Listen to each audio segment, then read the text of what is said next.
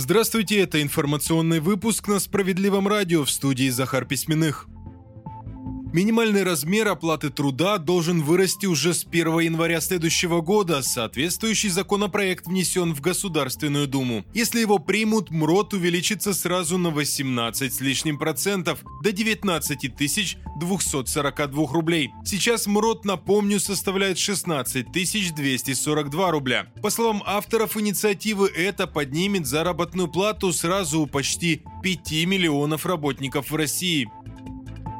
Если заболели более 20% детей, школа должна уйти на карантин. Такие условия озвучил Роспотребнадзор. Речь о заболеваниях ОРВИ, гриппом или коронавирусом. Специалисты просят руководство школ внимательно отнестись к этому правилу и считать именно общее количество заболевших детей, а не разделять их по симптомам. Это важно каждой осенью, когда показатели распространения ОРВИ и гриппа высоки. И это особенно необходимо в этом году, когда увеличивается и количество заразившихся коронавирусом. Добавлю, в некоторых регионах России уже сообщили о том, том, что переводят часть школ на дистанционное обучение.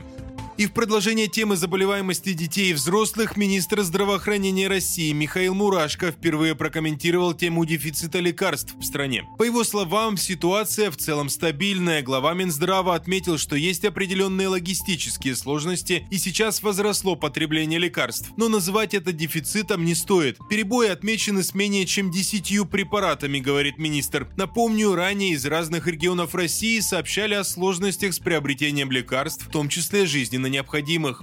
Далее выпуски новости Центра защиты прав граждан. Наши специалисты вновь помогли пенсионерке избавиться от всех долговых обязательств. История, каких тысячи на этот раз случилась в Алтайском крае. Наталье Павловне не хватало средств на жизнь из-за низкой пенсии. Она взяла кредит, а вернуть его не смогла. Все из-за той же невысокой пенсии. На нее подали в суд, и приставы стали удерживать половину и без того небольшого дохода. В кошельке у пожилой женщины оставалось всего 5000 рублей. Их не хватало даже на продукты и лекарства. Наталья Павловна слышала про неприкосновенный доход должника и обратилась в службу судебных приставов. Но ей сообщили, что снижение размера удержания не согласовывает социальный фонд. Тогда пенсионерка пришла в Центр защиты прав граждан. Там ее успокоили и проконсультировали. Отказ был незаконным. Приставы обязаны оставлять должнику сумму в размере не менее прожиточного минимума в целом по стране, либо регионального, если он выше. Для этого достаточно только письменного заявления, никаких дополнительных согласований согласований не требуется. Заявительницы помогли составить жалобы в прокуратуру и главному судебному приставу по Алтайскому краю. Требования Натальи Павловны удовлетворили, и сейчас с нее вообще перестали производить какие-либо списания. Ее пенсия ниже прожиточного минимума. Очередная победа Центра защиты прав граждан.